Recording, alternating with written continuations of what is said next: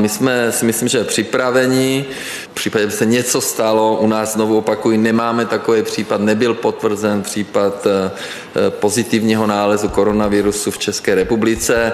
No a já pevně doufám, že i to tak zůstane. Za ministerstvo vnitra chci potvrdit, že rozhodně tu eh, věc nepodceňujeme a složky integrovaného záchranného systému jsou připraveny reagovat.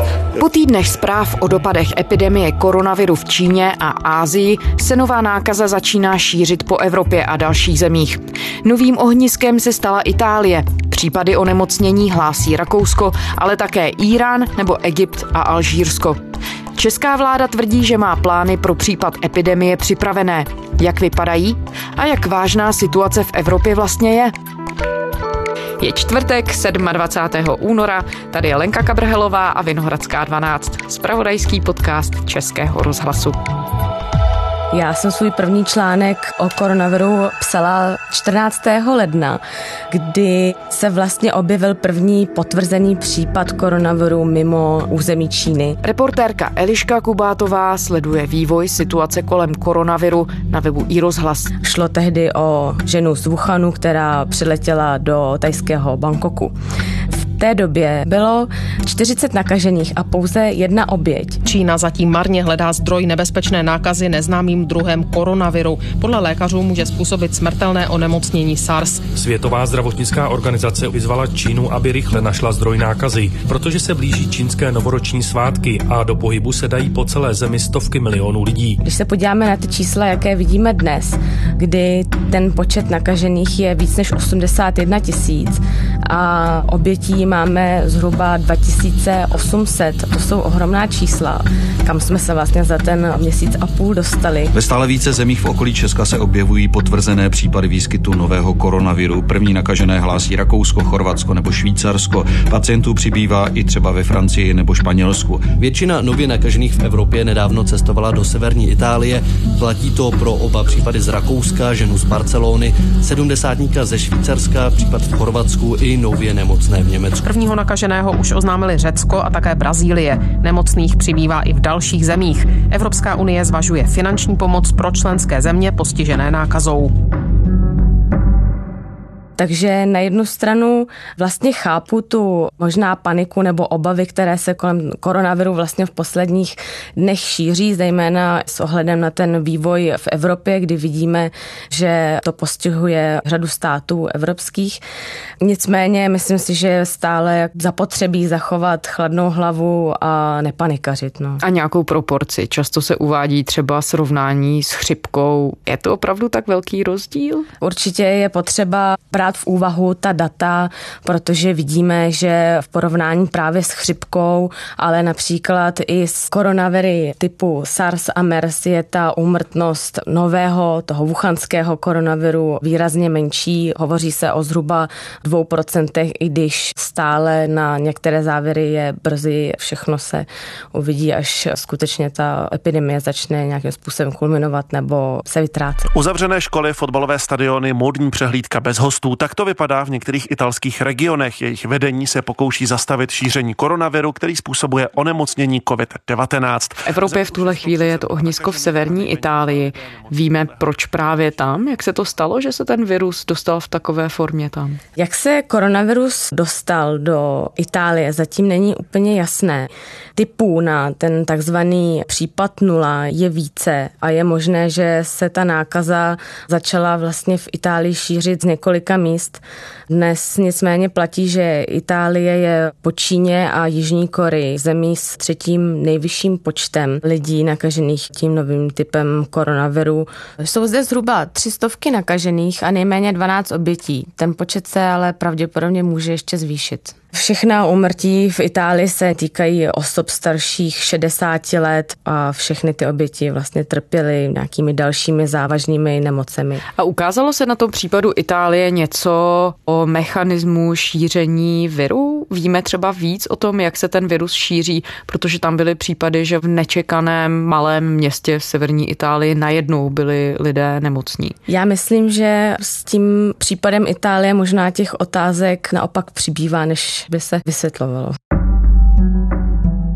Právě co se týče toho šíření koronaviru, stále není plno věcí jasný, není jasné zejména to, jaká je inkubační doba koronaviru. Hovoří se o 14 dnech, bohužel některé studie analýzy hovoří i o 24 nebo 27 dnech, takže stále vědci nemají ta potřebná data k tomu a epidemiologové, aby se vlastně dalo s tím šířením nějakým způsobem bojovat.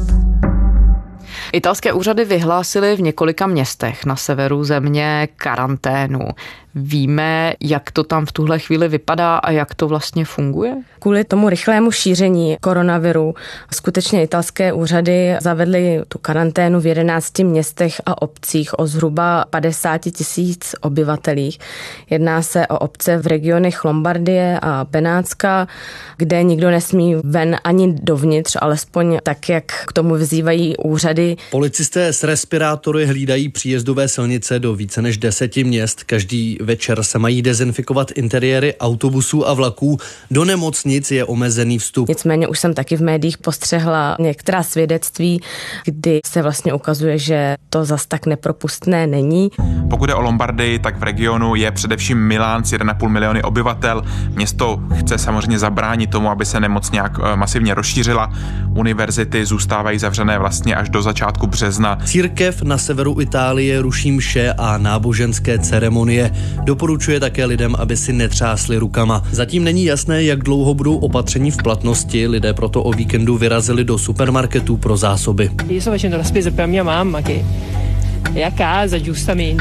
Italka místní televizi popsala, že nakupuje pro svou starší matku, protože nechce, aby vycházela.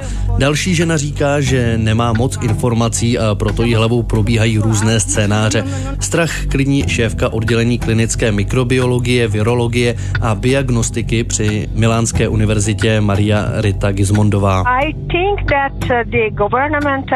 Myslím, že vláda v této bláznivé světové situaci musí zavádět tento typ opatření, protože je lidé požadují. Vláda a úřady musí reagovat nejen na zdraví občanů, ale také na psychologickou a sociální situaci. Proto rozumím tomu, proč vláda dělá takováto opatření. Z vědeckého pohledu je to příliš, ale to i na globální úrovni. Kromě té vyhlášení karantény došlo i k zrušení řady veřejných akcí. Úřady samozřejmě nabádají k opatrnosti. Viděli jsme, že i české úřady vlastně vyzývají k tomu, aby čeští turisté zvážili své cesty na sever Itálie, pokud nejsou nezbytně nutné. Dobrý večer, dámy a pánové, a o vodní slovo po skončení mimořádné bezpečnostní rady státu poprosím premiéra Andreje Babiše. Takže dobrý večer, dámy a pánové. Eh, my jsme hodinu zasedali, Bezpečnostní rada státu, hlavní téma koronavirus. Přesně tak. Česká vláda doporučuje lidem rušit cesty a zvažovat nebo vůbec omezovat cestování. Ty hlavní závěry jsou, že my skutečně nedoporučujeme našim občanům, aby aby teď cestovali do Lombardie a do Benátska. Když se tedy podíváme, jak k tomu přistupuje nejen česká vláda, ale vůbec na ty evropské souvislosti. Jaká v tuhle chvíli je evropská politika kde ta debata v tuhle chvíli stojí? Samozřejmě se objevují některé návrhy o možnosti uzavření hranic v rámci šengenského prostoru. Nicméně tady bych zmínila to, že s tím přicházejí v první řadě představitelé pravicového populismu. A partir du moment où ces mesures de confinement sont euh, sérieusement mises en, mises en œuvre et euh, respectées, il n'y a pas de raison. Ve Francii je to například Marine Le Penová, v Itálii Matteo Salvini, kteří si troufám říct, že zřejmě hrají tak trochu na strunu těm obavám voličů z toho dalšího šíření napříč Evropou. Nicméně, jak vidíme, to zavedení dočasných kontrol na hranicích se zatím nechystá. Evropské hranice zatím zůstávají otevřené. Které země se k tomu zavázaly? Po společné domluvě to ohlásili zástupci Itálie, Francie a Německa. Zavření přechodů by prý nebylo přiměřené situaci, i když i zmíněné země podle německého ministra zdravotnictví berou velmi vážně. Uzavření hranice nepodpořil ani rakouský ministr zdravotnictví Rudolf Anschobr. Způsobilo by to totiž řadu dalších druhotných komplikací a jak upozornil například francouzský ministr dopravy Jean-Baptiste Jebary, takový krok ani nedává smysl. Pour fermer des frontières, ça n'aurait pas beaucoup d'intérêt Protože, cituji, šíření viru není omezeno hranicemi, takže ty návrhy se samozřejmě objevují, ale myslím si, že k tomu zatím není vůle. Hmm, prostě i kdyby jel někdo autem, tak na pohraničníka případného může prsknout virus Přes, a nic to nezmění. Přesně tak si myslím, že lze ty slova francouzského ministra interpretovat. Ostatně v podobném duchu se v pořadu 20 minut radiožurnálu vyjádřil i náměstek ministra zdravotnictví, epidemiolog Roman Primula. Když se podíváme, a už jsme se o tom opakovaně bavili, eh, že bychom měli zavést opravdu nějaké sanitární filtry na hranicích, tak by to znamenalo enormní zpomalení té dopravy při naprosto minimální výtěžnosti, protože my, když nasadíme termometry, tak eh, zjistíme, že ne všichni jsou eh, schopni reagovat tak, že zvýší teplotu. Je tady řada bezpříznakových nosičů. Nicméně určitá preventivní opatření na hranicích existují. Letiště Praha vyhradilo speciální brány pro přílety z Itálie či Jižní Koreje.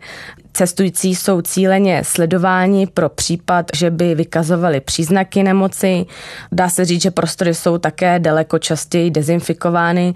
Na letišti jsou rozmístěny také informační letáky, cedule a zároveň zde funguje stálá lékařská služba. Po návratu tady do Prahy nám bylo řečeno, že jsme první letadlo, které je kontrolované. Kontrolované znamená, že jste na terminál zvlášť odvezení a tam vlastně nastoupíte do speciálního jako bočního te- terminálu, ale víceméně nicméně je tam zaměstnanec, který se vás ptá, jak se cítíte, kdybyste se cítila špatně, tak by to asi byl problém. No a dostanete takový informační letáček o tom, je tu nějakých šest bodů, co máte dělat, plus nějaké kontaktní údaje. Problém je Především to, že vlastně celá řada lidí, kteří jsou infekční, mají ty asymptomatické projevy. To znamená, že se u nich vlastně ty příznaky nemoci vůbec nemusí projevovat a přesto jsou nosiči toho koronaviru.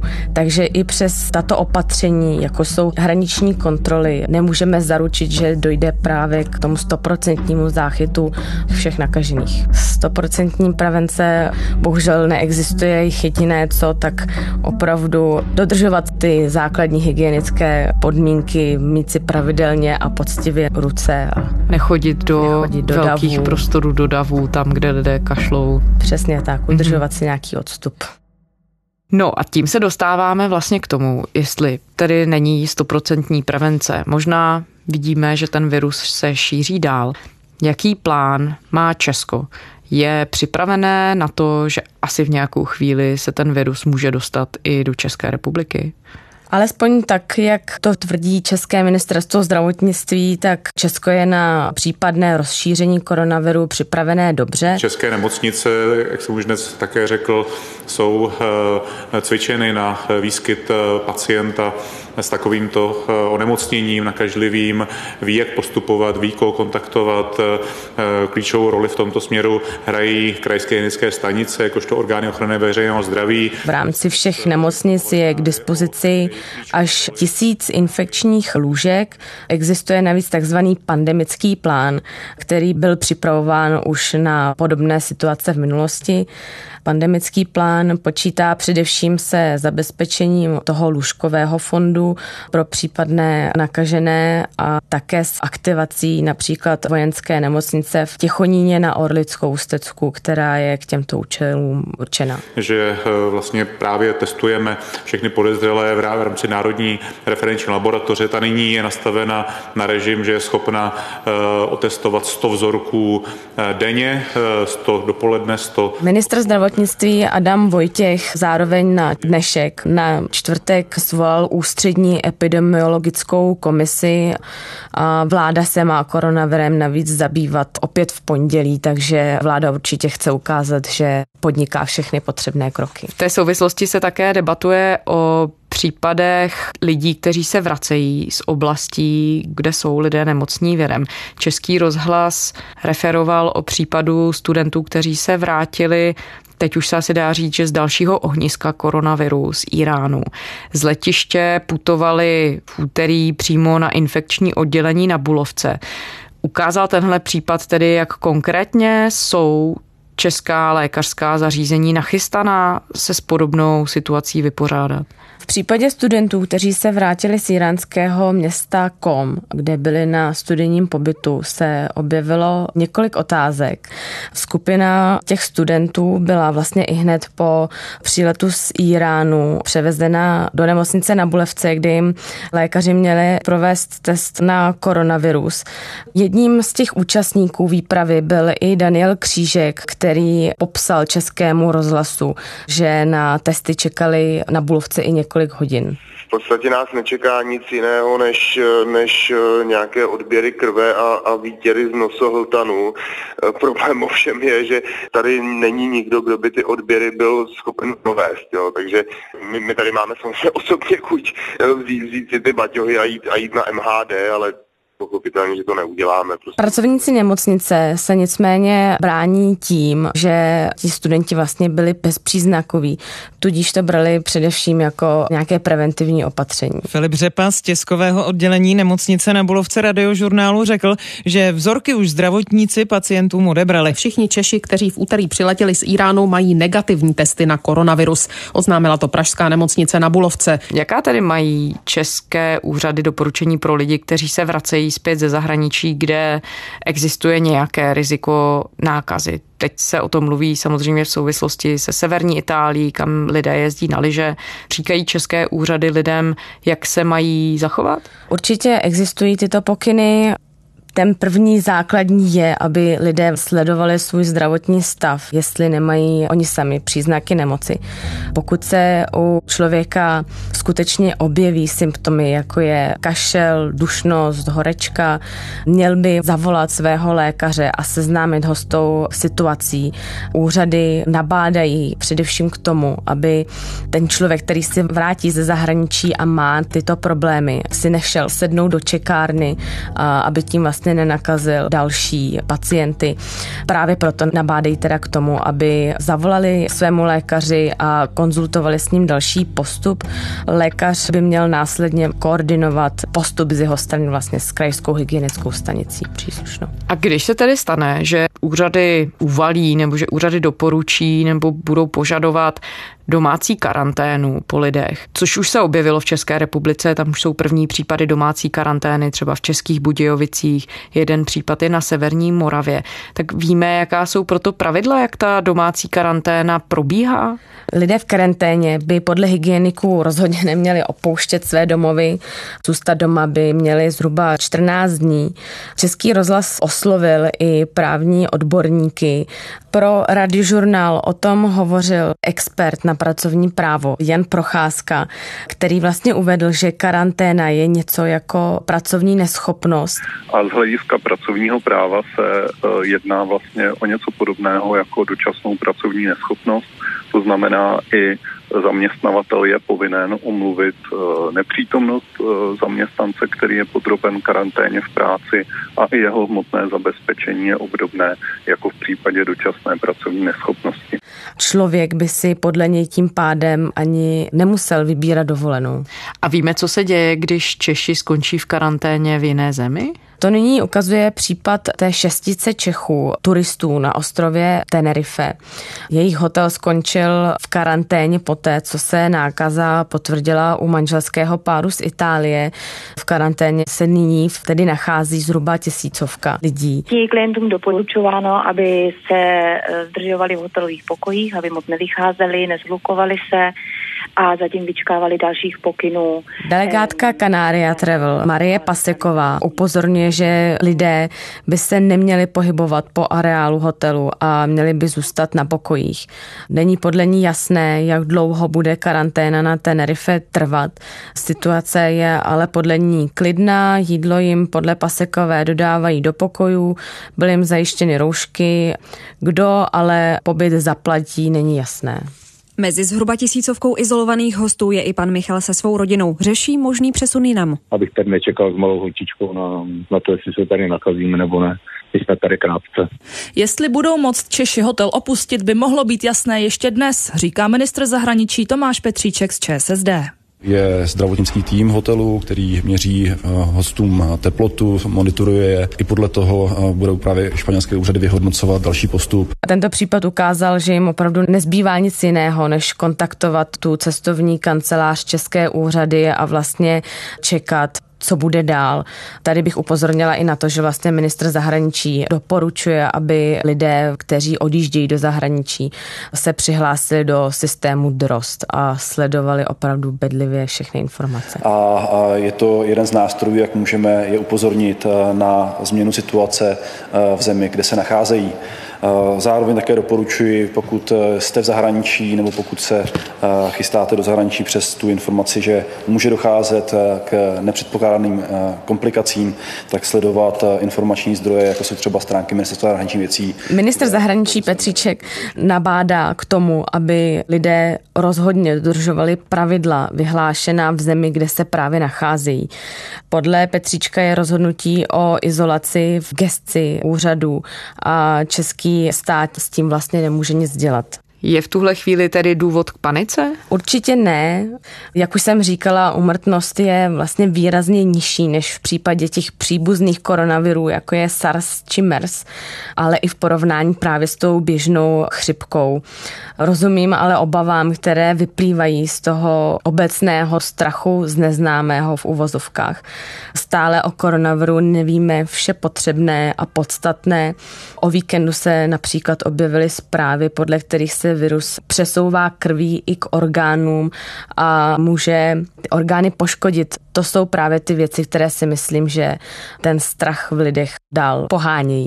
Jaké jsou v tuhle chvíli informace o tom, co mohou zdravotníci, lékaři, hygienici s tou samotnou nemocí, s tím virem dělat. Lékaři v tuhle chvíli dokážou léčit jenom symptomy, ale v úterý začaly už v americké Nevadě testy léku Remdesivir. Víme s jakým výsledkem? To bohužel zatím nevíme, ale je pravdou, že právě lék Remdesivir představuje určitou naději v tom boji proti koronaviru.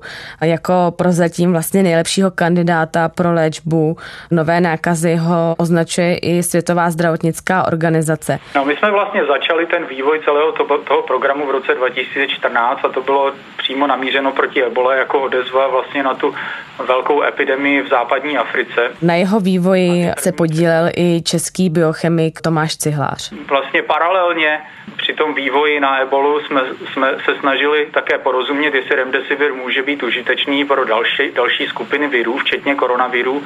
Takže jsme eh, udělali řadu předklinických zkoušek na různých zvířecích modelech, zase ve spolupráci s radou amerických institucí, kde jsme potvrdili vlastně jak profilaktický, tak terapeutický účinek remdesiviru na, na modelech buď viru SARS anebo viru MERS. A, a speciálně ten virus SARS je velice úzce příbuzný uh, tomu novému koronaviru, uh, takže máme docela uh, vlastně takovou uh, dobrou šanci, že možná by ta látka mohla být účinná i během té epidemie, která nyní probíhá. Z těch všech zdrojů, které si nastudovala, odhaduje někdo v tuhle chvíli, jak bude vypadat další vývoj? Kdy bude epidemie kulminovat, stále není zcela jisté. Čínští věci sice odhadují, že by epidemie mohla být u konce v druhé polovině března. Řada expertů je ale vůči podobným předpovědím velice skeptická. V Číně sice už dnes sledujeme výraz výrazný pokles počtu nakažených. Ve světě se ale šíření v posledních dnech začíná naopak rozmáhat. Právě proto je složité cokoliv odhadovat. A mluví třeba Světová zdravotnická organizace o nějakých odhadech, jestli existuje riziko pandemie? Při pohledu na tu aktuální situaci se bohužel zdá být poměrně velké. Největší riziko přitom nesou zejména ty rozvojové státy, kde lze případy koronaviru jen velmi těžce podchytit. Právě z toho důvodu také Světová zdravotnická organizace vyhlásila globální stav nouze. Nejchudší země totiž nemají kapacity na to, aby vůbec diagnostikovali ty všechny případy nakažených. A aby ten problém vlastně nějakým způsobem efektivně řešili. VHO vlastně stanovila nějaký okruh těch nejzranitelnějších zemí, mezi které řadí i řadu afrických zemí, vyslala do těch nejzranitelnějších států vlastně své experty, aby pomáhali v prevenci a v zavádění právě těchto preventivních opatření. Nicméně už dnes vidíme, že v těch některých afrických zemích, jmenovitě v Egyptě či Alžírsku, se ty první případy koronaviru objevují. Riziko pandemie je tedy skutečně velké. Eliška Kubátová, reportérka serveru iRozhlas.cz. Děkujeme. Já moc děkuji za pozvání. A to je ze čtvrteční Vinohradské 12 vše. Vraťte se za námi do podcastových aplikací na server iRozhlas a pište nám, naše adresa je vinohradská12 zavináč rozhlas.cz. Těšíme se zítra.